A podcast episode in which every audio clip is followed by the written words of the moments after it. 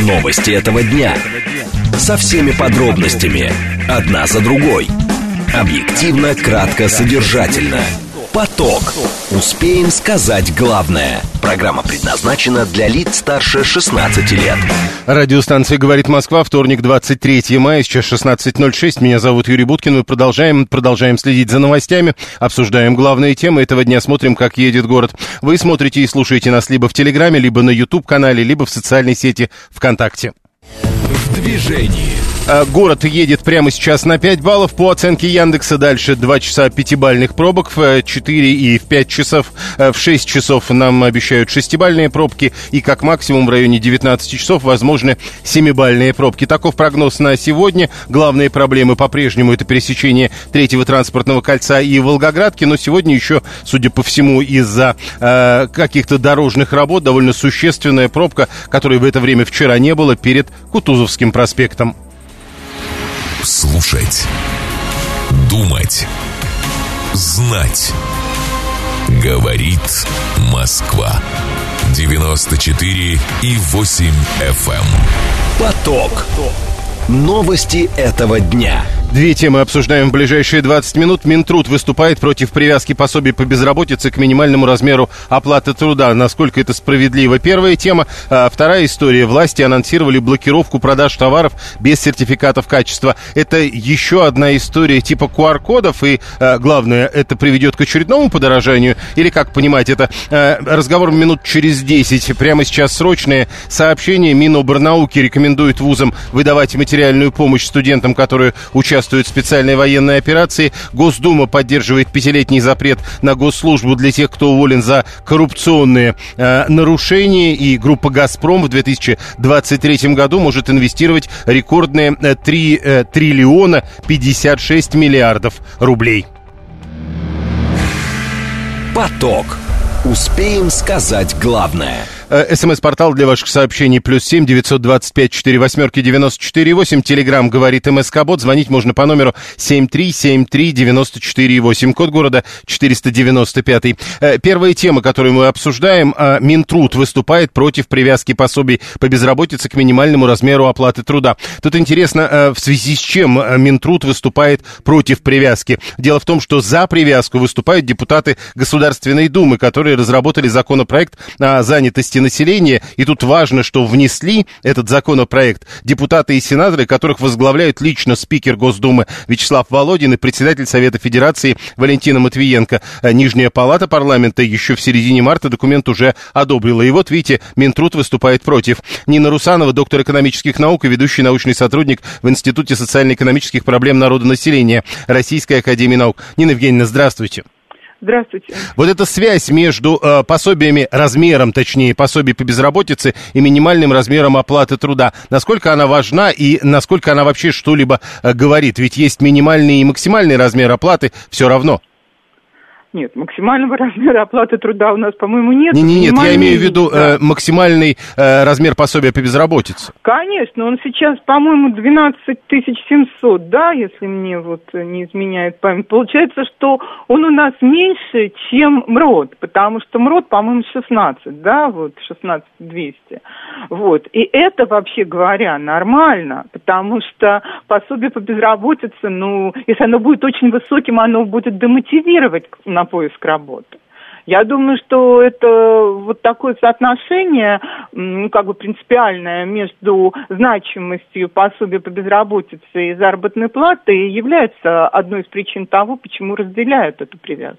Тут смотрите, ведь, э, если я правильно понимаю, депутаты просто хотят поставить в зависимость вот эту минимальную или максимальную величину, э, соответственно, пособия по безработице и минимального размера оплаты труда. То есть, грубо говоря, если растет МРОД, то как-то увеличиваться должны и эти величины. Разве нет?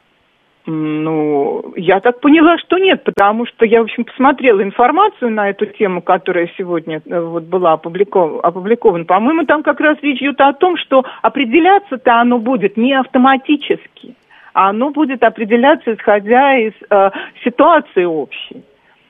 Вот и все-таки, всё, и- э, есть ли да. какое-то, ну, более-менее научно обоснованное решение этой проблемы? А, Вот э, человек работает, и есть минимальный размер оплаты труда. И ну, вот да. человек теряет работу, и угу. есть некое максимальное пособие по безработице, которое платит государство. Оно действительно должно быть меньше МРОД? Конечно. Насколько? Я не знаю, насколько, но дело в том, что э, дело в том, что если оно будет хотя бы э, столько же, сколько МРОД, то получится, что человеку не, не будет, э, у него не будет никакого стремления искать работу. Просто не захочет. Зачем, если можно не работать и получать то же самое? Понял, спасибо, Нина Русанова. Это вообще общем, очень серьезная и общая проблема. Она до сих пор нигде не имеет такого э, нормального решения. Все время кто-то недоволен. Ну, насколько я понимаю, Минтрудтов не в принципе выступает против. Они говорят, надо просто определиться, кто конкретно будет принимать решение, как все это будет организовано, не более того. Вот это все то, что и называется конкретно социально-экономическая ситуация. Вот-вот, спасибо. Нина Русанова, доктор экономических да. наук и ведущий научный сотрудник в Институте социально-экономических проблем народонаселения Российской Академии Наук. Она была с нами на прямой связи 7373948. Телефон прямого эфира. А, хорошо, что растет МРОД, но человеку его получающему умирающему это не поможет, он все равно умрет от голода, э, пишет Алексей 668. Ну, э, вы уверены в этом? Ну, вот это тоже правда. И, э, это, да, даже если мы говорим про 16 тысяч рублей. Амурод такой большой, что можно не работать, пишет 357 Разные люди живут на разных условиях. И вот, собственно, свои взгляды на то, как устроена жизнь, нет смысла распространять на других. 7373948, телефон прямого эфира. Слушаем вас, здравствуйте. Добрый день. Вот по поводу пособия по безработице хотел да. сказать. У меня супруга как раз-таки лишилась работы. Э, она в торговле, в парфюмерии работала, так как бренды ушли. Вот. А пошла официально на биржу труда. Получает сейчас это пособие. 12 там, да, с чем-то. Вот. Но тут вопрос-то даже не в 12 с чем-то рублях, а сколько она будет его получать. И там нету такого понятия, что она до конца жизни будет 12 тысяч рублей получать. Конечно, нет. Это несколько там месяцев 3, всего, да. Если я не ошибаюсь, три месяца.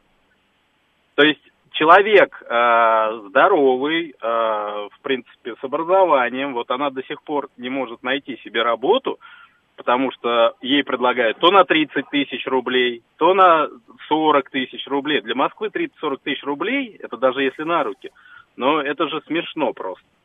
Вот. А она очень хочет найти работу, но вот, э, может быть... Не, э, ну, обычно, вот как раз обычно примерно об этом и говорят. То есть, э, если человек отказывается от работы, пусть даже не самой выгодной, значит, он не сильно нуждается и в этом пособии.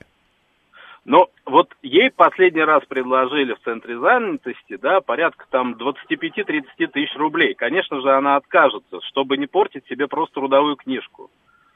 Э, в этом-то тоже как бы есть плюс. Если она пойдет, грубо говоря, там на почту выдавать э, посылки за там 22, за 25 тысяч рублей, да, это одно. Но у нее высшее бухгалтерское образование, как бы, это немножко другое. А, э, то есть вот эта история испортить трудовую книжку до сих пор существует? Она, она пошла сейчас на курсы бесплатные, э, э, дело производства, по-моему, вот, э, чтобы, ну, хотя бы куда-то в офис пойти. То есть, да, сменить э, торговлю на... Ну, разве работу. так не испортишь э, трудовую книжку? А вариантов у нее нет. Я понял. А, нет. Ну, мы-то говорим все-таки не об этом, а о величине, размере пособия. 123 настаивает, 112 700 не те деньги, на которые можно жить, не работая. Люди в разном возрасте живут на разные деньги, об этом тоже не надо забывать. Ирина 825 пишет, все логично, важно, чтобы безработный оплатил ЖКХ, все остальное не интересует. 33 э, статья может испортить, работой никак не испортишь, пишет 685 И Анастасия 395 тоже. В трудовой трудовой книжке зарплату никак не отражают и не платят вовсе. Слушаем вас, здравствуйте. Здравствуйте, Николай. Ну, мне кажется, что все-таки мы разговариваем о каких-то мерах социальной поддержки. У человека могут быть разные обстоятельства, у него будут дети, могут быть больные дети, могут быть родственники, больные родственники и так далее. Просто когда мы рассуждаем в категориях, и, и я вот прям чувствую в голосе трех предложений, то есть двух комитетов и эксперта, что да, не потрескается ли у вас что-нибудь. Ну вот. Я не считаю, что есть какая-то проблема, а, чтобы мы содержали человека, который попал в какую-то сложную ситуацию. И даже вот из этих трех мнений я сделал вывод, что существуют люди, которым лучше платить, чтобы они не работали. Но, э, Поэтому... еще раз, э, вот э, даже учитывая да. вот это последнее предложение, которое мы вычеркиваем, смотрите, то есть вот эта история, и тогда человек только на эти деньги и будет жить, и искать работу перестанет, вас не убеждает?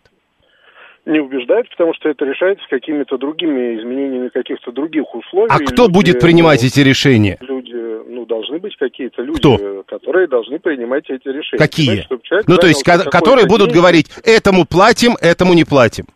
Ну, вы бы смогли сидеть и ничего не Еще делать. раз, мы, я же вас спрашиваю. Да.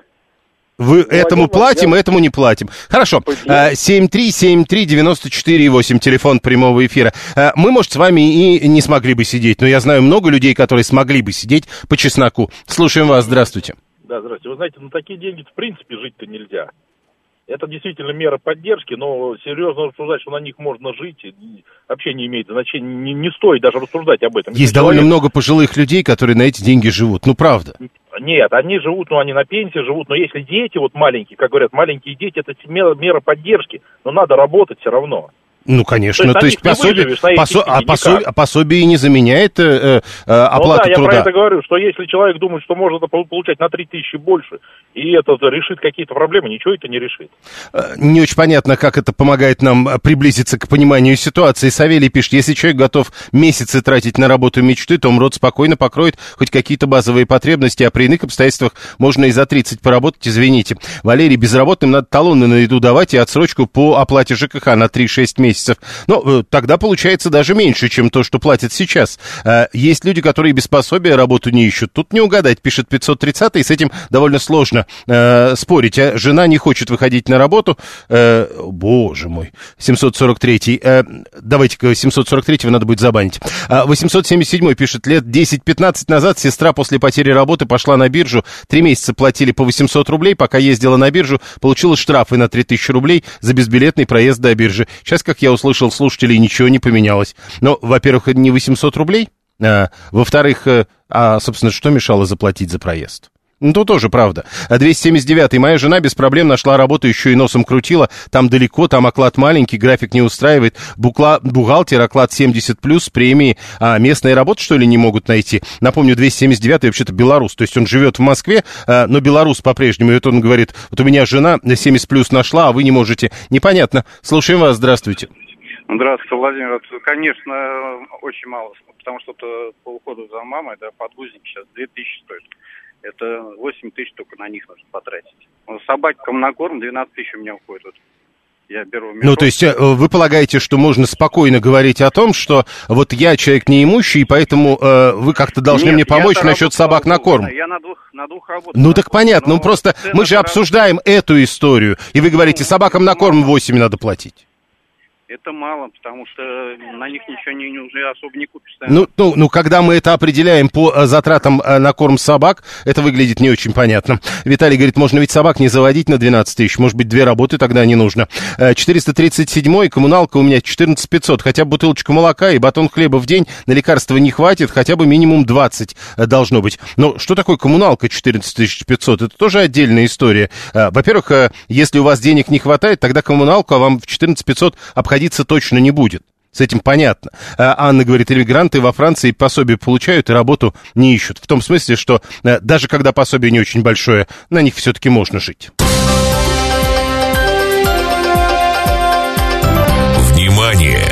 Говорит Москва. 94 и 8 FM. Эм.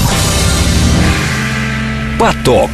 Успеем сказать главное. Следующая тема, которую мы будем обсуждать. Власти анонсируют блокировку продаж товаров без сертификатов качества. Оператор маркировки Центр развития перспективных технологий и Росаккредитации в ближайшее время, как говорят, представят пилотный проект. У каждого товара будет идентификационный номер, который привяжут к конкретному разрешению. Как только срок его действия завершится, реализация будет остановлена. Речь идет о том, что продукция просто автоматически пробиваться на кассе не будет.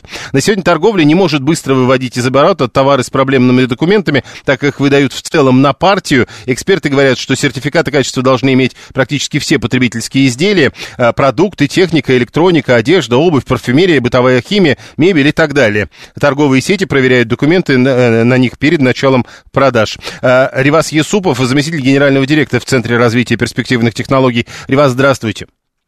Да, добрый день. Скажите, э, что за сертификаты качества с блокировкой про- продаж? И тут главный вопрос. Это будет в дополнение к QR-кодированию всех товаров? Нет, э, и QR-кодирование, и э, выдача сертификатов на сегодняшний день это два разных процесса, они уже существуют. А в чем тут главный, главный смысл этого всего процесса? На, а, на определенные виды товаров в России выдаются сертификаты, ну это в соответствии с техрегулированием и так далее, выдаются сертификаты соответствия, декларации безопасности и так далее, то есть документы, которые подтверждают, что этот товар нормальный, он а, там, безопасен, он соответствует всем параметрам качества, он может там, появиться на рынке, может появиться в продаже. А на этих же товарах, на каждом, на каждом экземпляре, на каждой единице наносится уникальный код э, маркировки «Честный знак». Это вот та самая маркировка, да, о которой мы с вами сейчас говорим. Что будет фактически происходить? Происходить интеграция системы маркировки, базы данных системы маркировки и базы данных Росаккредитации, то есть реестра, в соответствии с которым, в котором фиксируется, на какие товары, какие декларации, какие сертификаты были выданы. А, и таким образом а, как бы будет произведена такая тотальная, точная привязка конкретной бутылки или там, с водой или, или там коробки пары обуви к конкретной, к конкретному, конкретной декларации. Ну, еще раз, это, это будет тот же QR-код, который и позволит... Абсолютно да. Ничего дополнительного делать не надо. А да, вот... То есть мы просто поймем, что вот, условно говоря, было выдано там, декларация на 100 пар кроссовок, угу. вот если эти 100 пар кроссовок проданы, все, больше 101 пару уже по этой декларации продать нельзя будет, чем сейчас и промышляют многие, ну не многие, простите, да, там какое-то количество недобросовестных предпринимателей. Скажите, э, вот вы сказали, ничего не надо будет делать. Насколько я понимаю, все-таки базы надо будет объединить. Насколько это серьезная история?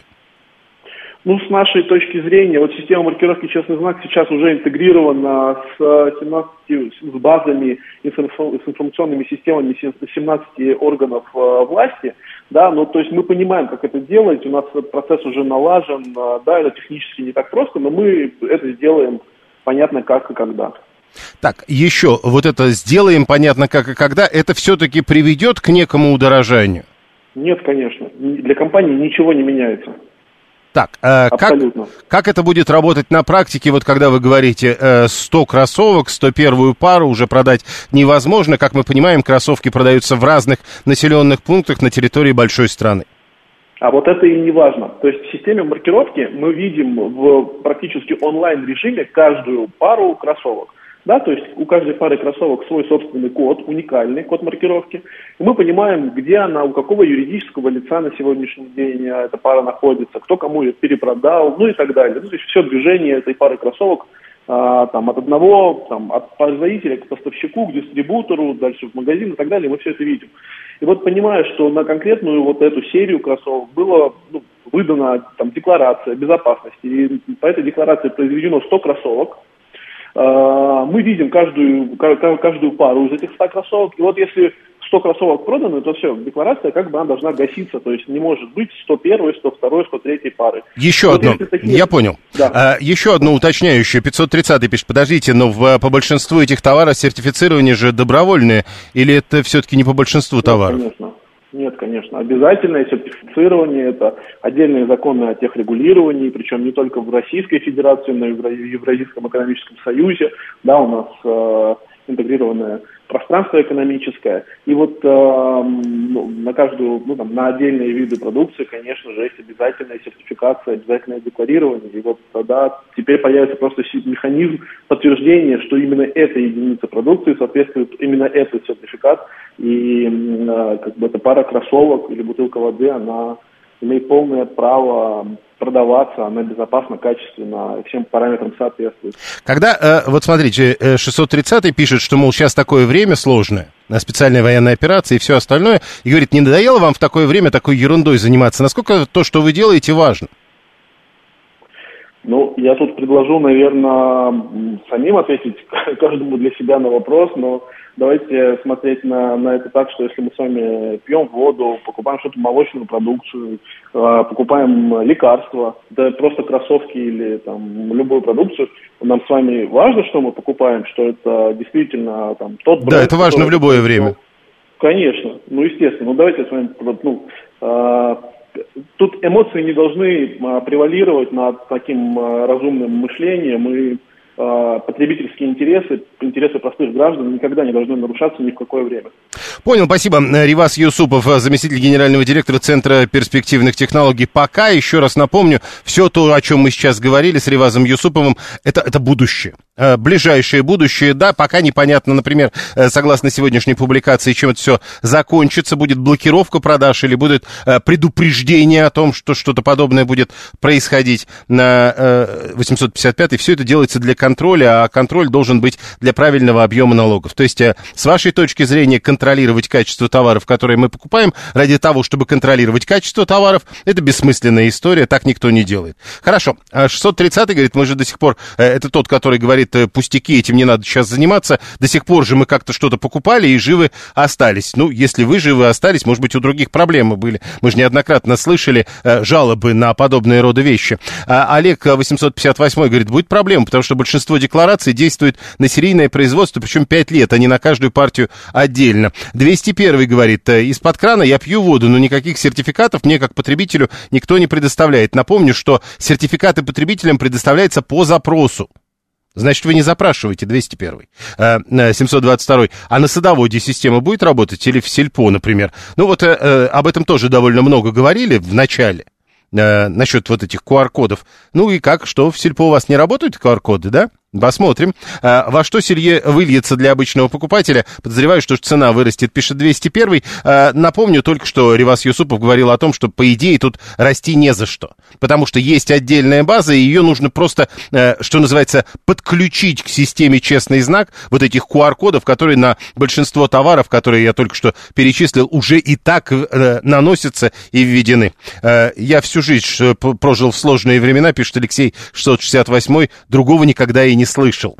7373948. Э, Елена говорит, а ваш эксперт не пытает сертификацию с обязательной маркировкой? Это же разные вещи, тем более декларирование. Э, я думаю, что в Центре развития перспективных технологий, которые э, занимаются всем этим, вряд ли путают сертификацию с обязательной маркировкой, если эта путаница все-таки существует. 7373948. Присоединяйтесь к этому разговору. Судя по всему, уже в ближайшее время, вот как сейчас, то, то есть некие товары по истечению срока годности нельзя а, продавать, а тут еще и да, по истечению срока годности сертификата качества на продукт. 7373948 э, 123. Цифровизация сила пишет. Да, Леонид. Добрый день, Леонид, Москва.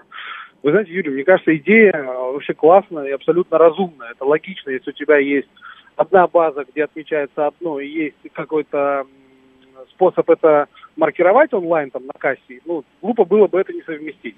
Печаль всей истории заключается только в одном, в том, как эти сертификаты получаются. Ну, Мы вот недавно да. получали сертификат, я вам кратко расскажу. А, звонишь в компанию, которая этим занимается, перечисляешь им со своего э, счета своего юридического э, лица на счет их юридического лица деньги, и через два дня приходишь получать сертификат. Вы услышали, да, нет? Товар наш даже в руки никто не брал. И это не конкретно, это не то, чтобы мы искали такую компанию, чтобы там как-то что-то, это так устроен этот бизнес. Как раньше, помните, были техосмотры на машину? Вот раньше, помните, когда там страховку покупаешь, ты страховая ну, да. сразу выписывают какую-то там, как это Нет, ну, можно вспомнить поверку счетчиков воды еще. Ну вот типа того, да. Поэтому оно вроде бы как бы все логично и все правильно, но, но начать бы неплохо было бы тогда вот с этого, чтобы эти сертификаты действительно надо было получать, и чтобы это вот требовало Э, реальной работы. Ну, в таком месте, но... Леонид, вам обычно говорят, представьте себе, если они правда всю эту работу будут делать, сколько это будет стоить? Слушайте, ну сколько это будет стоить, не дороже, чем наше здоровье и наша жизнь, правильно? Это Предположительно так. Ну хорошо, да. а, спасибо. А, да путает вообще-то сертификацию. А, пишет Олег 858, Елена говорит, честный знак это маркировка, и что? Честный знак это маркировка, а сертификация это другое, и они собирают в одной базе. И э, маркировка, которая обязательно содержит данные о том, э, когда и что произошло эту самую обязательную сертификацию. Где здесь путаница? Мне, честно говоря, пока, во всяком случае, непонятно. Власти анонсировали блокировку продаж товаров без сертификатов э, качества. Не очень понятно. Пока будет только пилотный проект, и не очень понятно, будут эти товары автоматически переставать пробиваться на кассе, как только э, сертификат э, заканчивает срок своего действия, э, либо э, э продавца будут заранее предупреждать предупреждать, что этот товар надо снять с продажи. Прямо сейчас новости, потом реклама, потом продолжим. Новости этого дня. Со всеми подробностями. Одна за другой. Объективно, кратко, содержательно. Поток. Успеем сказать главное. Радиостанция «Говорит Москва», вторник, 23 мая, сейчас 16.36. Меня зовут Юрий Буткин. Мы продолжаем. Продолжаем в телеграм-канале «Радио говорит МСК». Там вы можете смотреть и слушать нас. Продолжаем на YouTube-канале «Говорит Москва». Продолжаем в социальной сети ВКонтакте. Смотрим за тем, как едет город, что появляется на лентах новостей и обсуждаем главные темы дня. В движении. Э, Прямо сейчас в Москве пятибальные пробки. Обещают, что еще час примерно ничего не усилится, не осложнится. А вот потом, потом начнется вечерний час пик, 6 вечера 6 баллов, 7 вечера 7 баллов. Что касается э, того, что прямо сейчас э, на улицах э, Таганской площади, туда лучше вообще не ехать. Э, прям скажу, э, внешнее Садовое кольцо от, от, от Октябрьской до Павелецкой и дальше в сторону Таганской тоже, в общем, практически без движения. В центре города э, набережные тоже практически без движения движений, причем прежде всего те, что с востока на запад, э, э, Кремлевская набережная, можно, да, в принципе, с Котельнической набережной все эти пробки э, сейчас начинаются. Что касается города в целом, э, за пределами э, Бульварного или Садового кольца, то на третьем транспортном кольце почти на всем протяжении есть э, проблемы с движением, э, такого движения без остановок не получится. И то же самое с Московской кольцевой автодорогой. Прежде всего это на юго-востоке и северо-западе. Слушать. Думать. Знать. Говорит Москва. 94 и 8 FM. Поток. Новости этого дня. Две темы обсуждаем в ближайшие 20 минут. Сенаторы выступают за доступ управляющих компаний к ЕГРН для того, чтобы взыскать долги по ЖКХ. Что мешает взыскать эти долги с тех, кто не платит за квартиру? Первая тема. А вторая тема тоже на тему недвижимости. Риэлторы заявили о том, что э, 80% э, сдающихся недорогих арендных квартир сдаются нелегально. Соответственно, их собственники налоги не платят. При этом те, кто сдает дорогие квартиры, наоборот, 80% платят налоги. Почему такой разрыв и почему с теми, кто сдает дорого, э, получилось, а с теми, кто сдает недорого, не получается. Поговорим минут через 10. Срочное сообщение, которое в эти минуты приходит. Скоростной паром Сочи-Батуми в этом году ходить вообще не будет. Э, Об этом сообщает агентство РИА Новости, ссылаясь на заявление э, перевозчика. Теперь э, спасатель центра Спаса погиб, сорвался с крыши во время тренировки. Это пресс-служба МЧС России сообщает. э, э, смотрим дальше, э, что пишет агентство ТАСС в эти минуты в качестве срочных сообщений. Э, перегружается у нас сейчас Генпрокуратура утвердила обвинение медиа-менеджеру-красильщику за фейки э, о вооруженных силах Российской э, Федерации. Э, Тут речь идет о заочном предъявлении обвинения, публичное распространение по мотивам политической ненависти под видом достоверных сообщений, заведомо ложной информации, которая содержит данные об использовании вооруженных сил России в целях защиты интересов России и ее граждан, поддержания международного мира и безопасности. Так все сказано в Уголовном кодексе. Поток. Успеем сказать главное. Первая тема. Сенаторы выступают за доступ управляющих компаний к ЕГРН для того, чтобы взыскать долги по ЖКХ. Речь идет об установлении административной либо уголовной ответственности за неправомерное использование таких сведений. Ну, То есть э, говорят, вот мы вас можем туда запустить, но при этом, если вы что-то не так сделаете с этими данными, то вам уголовная ответственность или административная будет введена. Инициатива Комитета Совета Федерации по экономической политике, она направлена Росреестру и Минстрою, об этом пишет э, ТАСС. Э, Светлана Разворотнева в Государственной Думе работает в Комитете по строительству и ЖКХ. Она там заместитель председателя и с нами на прямой связи. Светлана Викторовна, здравствуйте. Здравствуйте. А зачем нужен доступ управляющих компаний к ЕГРН, чтобы взыскать долги по ЖКХ? Ну, в общем, а почему долги по ЖКХ не могут взыскать и что может помочь? Ну, на самом деле у нас э, был не так давно принят э, 266-й федеральный закон, и в соответствии с э, этим законом с 1 марта э, невозможно получить э, выписку из ЕГРН, сведения о э, гражданах, проживающих в многоквартирном доме, без их э, согласия. А, При этом, а, ну, вот эти персональные данные, они нужны для того, чтобы проводить собрания, для того, чтобы направлять уведомления, в том числе там а, связанные с задолженностями и так далее. Ну и для того, чтобы решать, ну вот как бы взыскивать долги.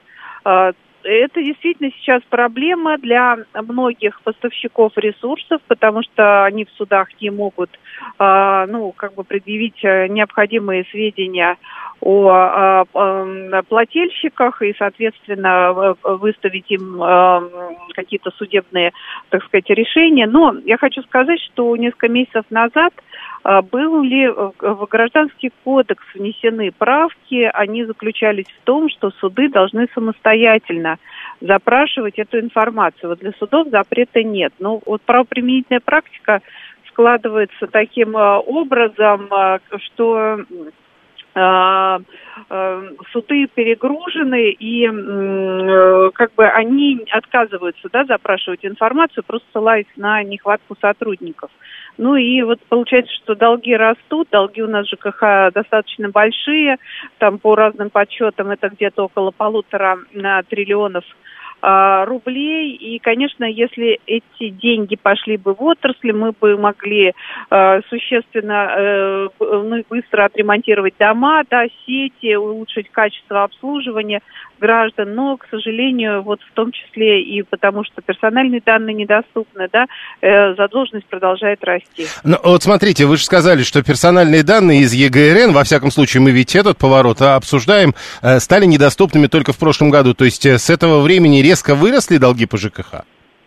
Да нет, долги по ЖКХ, они растут ну, на протяжении последних лет последовательно и неуклонно, и по разным причинам они растут, и потому что э, действительно не взыскивают компании, которые предоставляют услуги, э, ну, долги должным образом. В общем-то, тут есть элемент халатности с их стороны, и э, э, это связано с тем, что на должников, ну, как бы отсутствуют какие-то реальные меры воздействия на должников, то есть можно отключить часть коммунальных ресурсов, соответственно, но у нас есть такие люди, которые, ну, даже как бы нормально реагируют на то, что у них отключают свет, да, и ставят заглушки. То есть в каждом доме есть некоторое количество социальных элементов, которые э, портят жизнь соседям, которые живут там за счет э, того, что, так сказать, ну, за счет своих соседей.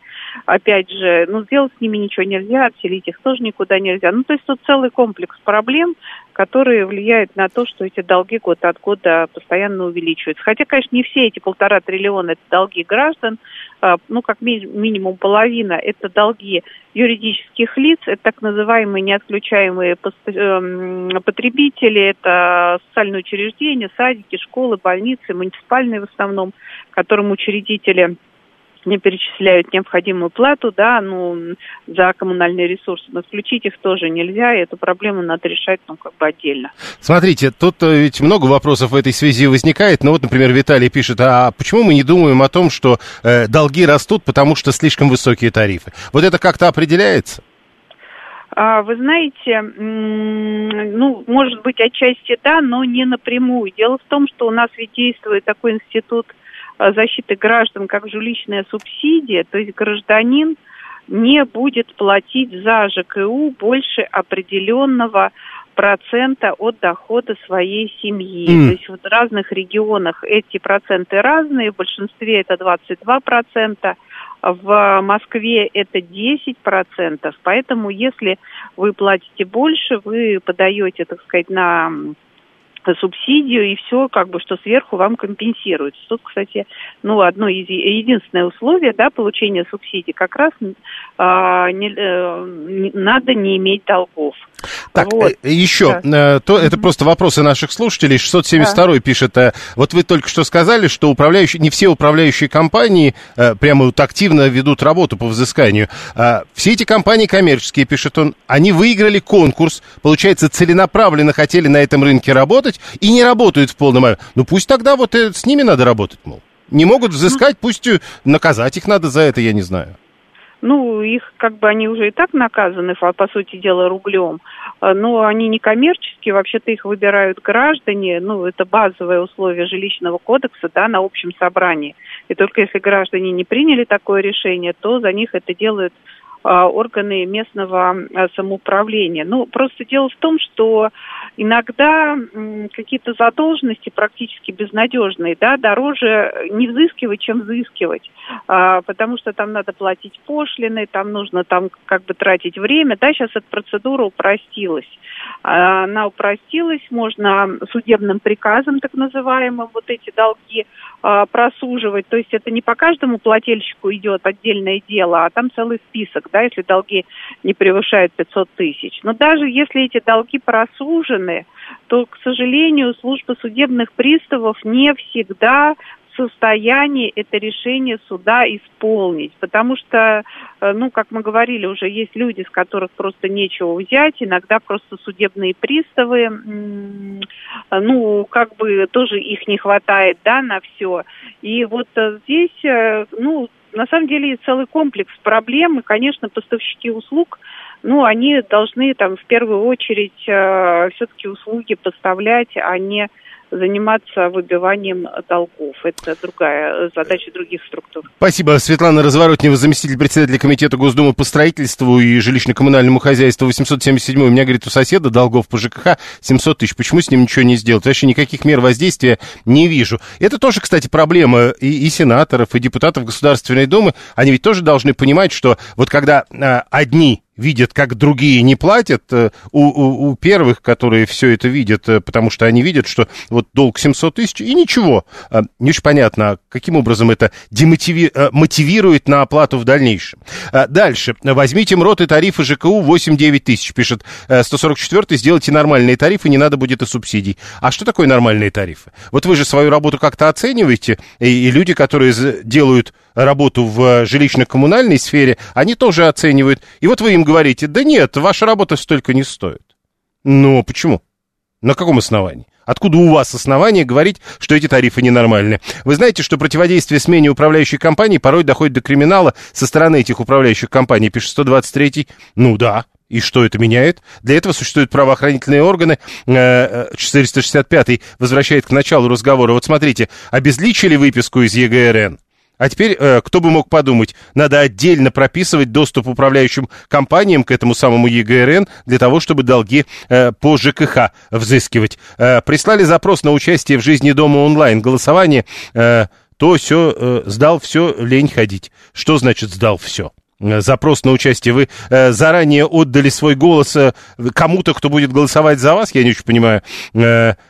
Кстати, 530-й благодаря нам прямо сейчас узнал про субсидии. Но правда, это настолько широко известная история. Э, вы каждый день слушаете радио и пишете в радиоэфир. Я даже не верю, что вы могли этого не знать. Слушаем. Добрый день. Юрий Викторович, вся идея вот этих выборов управляющих компаний, она глубоко порочена. Это ошибочное решение. Потому что никаких собраний нигде нормальных я не вижу. Я сам живу в кооперативном доме, никогда нет этих собраний не бывает. И не бывает и других. Компании... Виктор эти, Михайлович, эти э, давайте, давайте, давайте одну вещь. Вот, а я, например, тоже живу в доме, я видел собрание. Поэтому не везде и не всегда. Алло.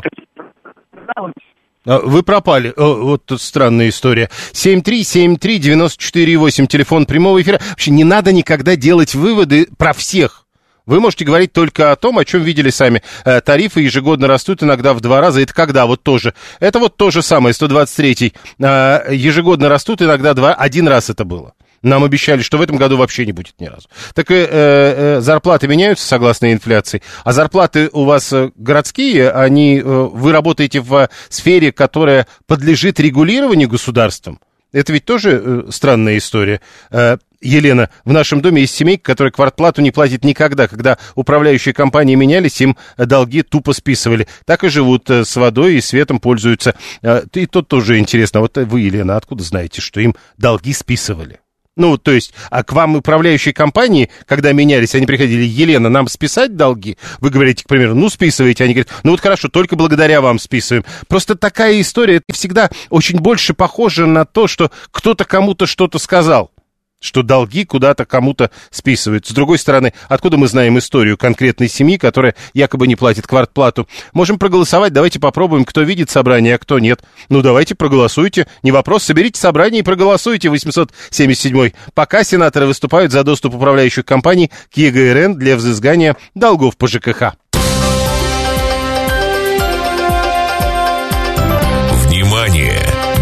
Говорит Москва.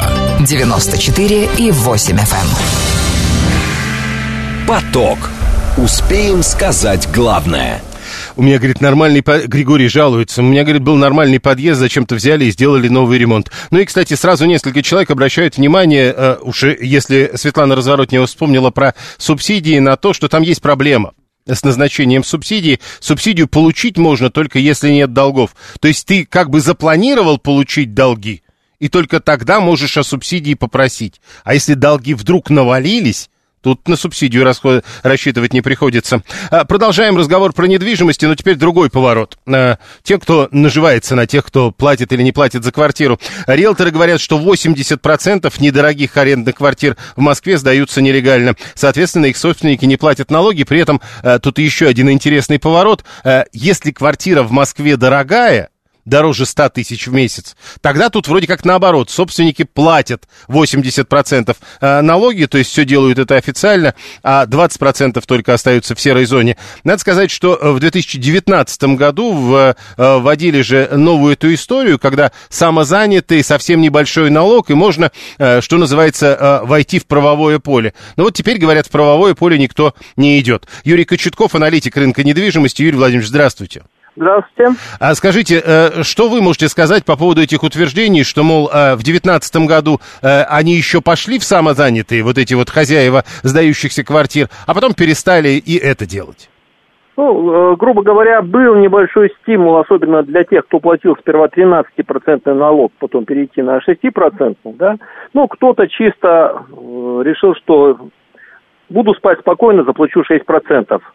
Все, с тех пор никаких стимулов дополнительных для перехода вот в белую зону у владельцев квартир не было. А это, Ну, подождите, такая- э, но это же, это же выполнение, э, как, э, выполнение законов государства, то есть людей надо стимулировать выполнять законы. Да, конечно, именно так. С вашей точки зрения- Нет стимуляции, нет, соответственно, движения навстречу выплатам э, налога. С вашей точки зрения, а что, собственно, как можно стимулировать?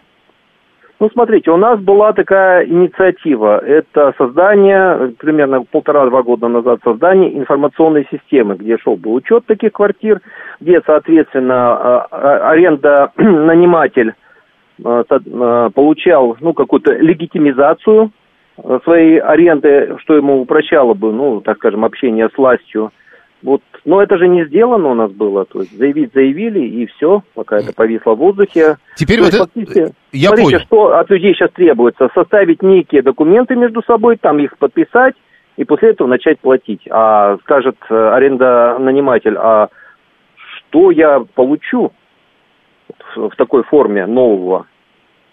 Ну, вообще Ничего. есть, есть еще как раз аренда нанимателей, как бы, э, которые, по идее, должны по- э, что, требовать, что ли, я не знаю, от тех, кто сдает им квартиры, чтобы все это было в правовом поле. Получается, ни те, ни другие не заинтересованы.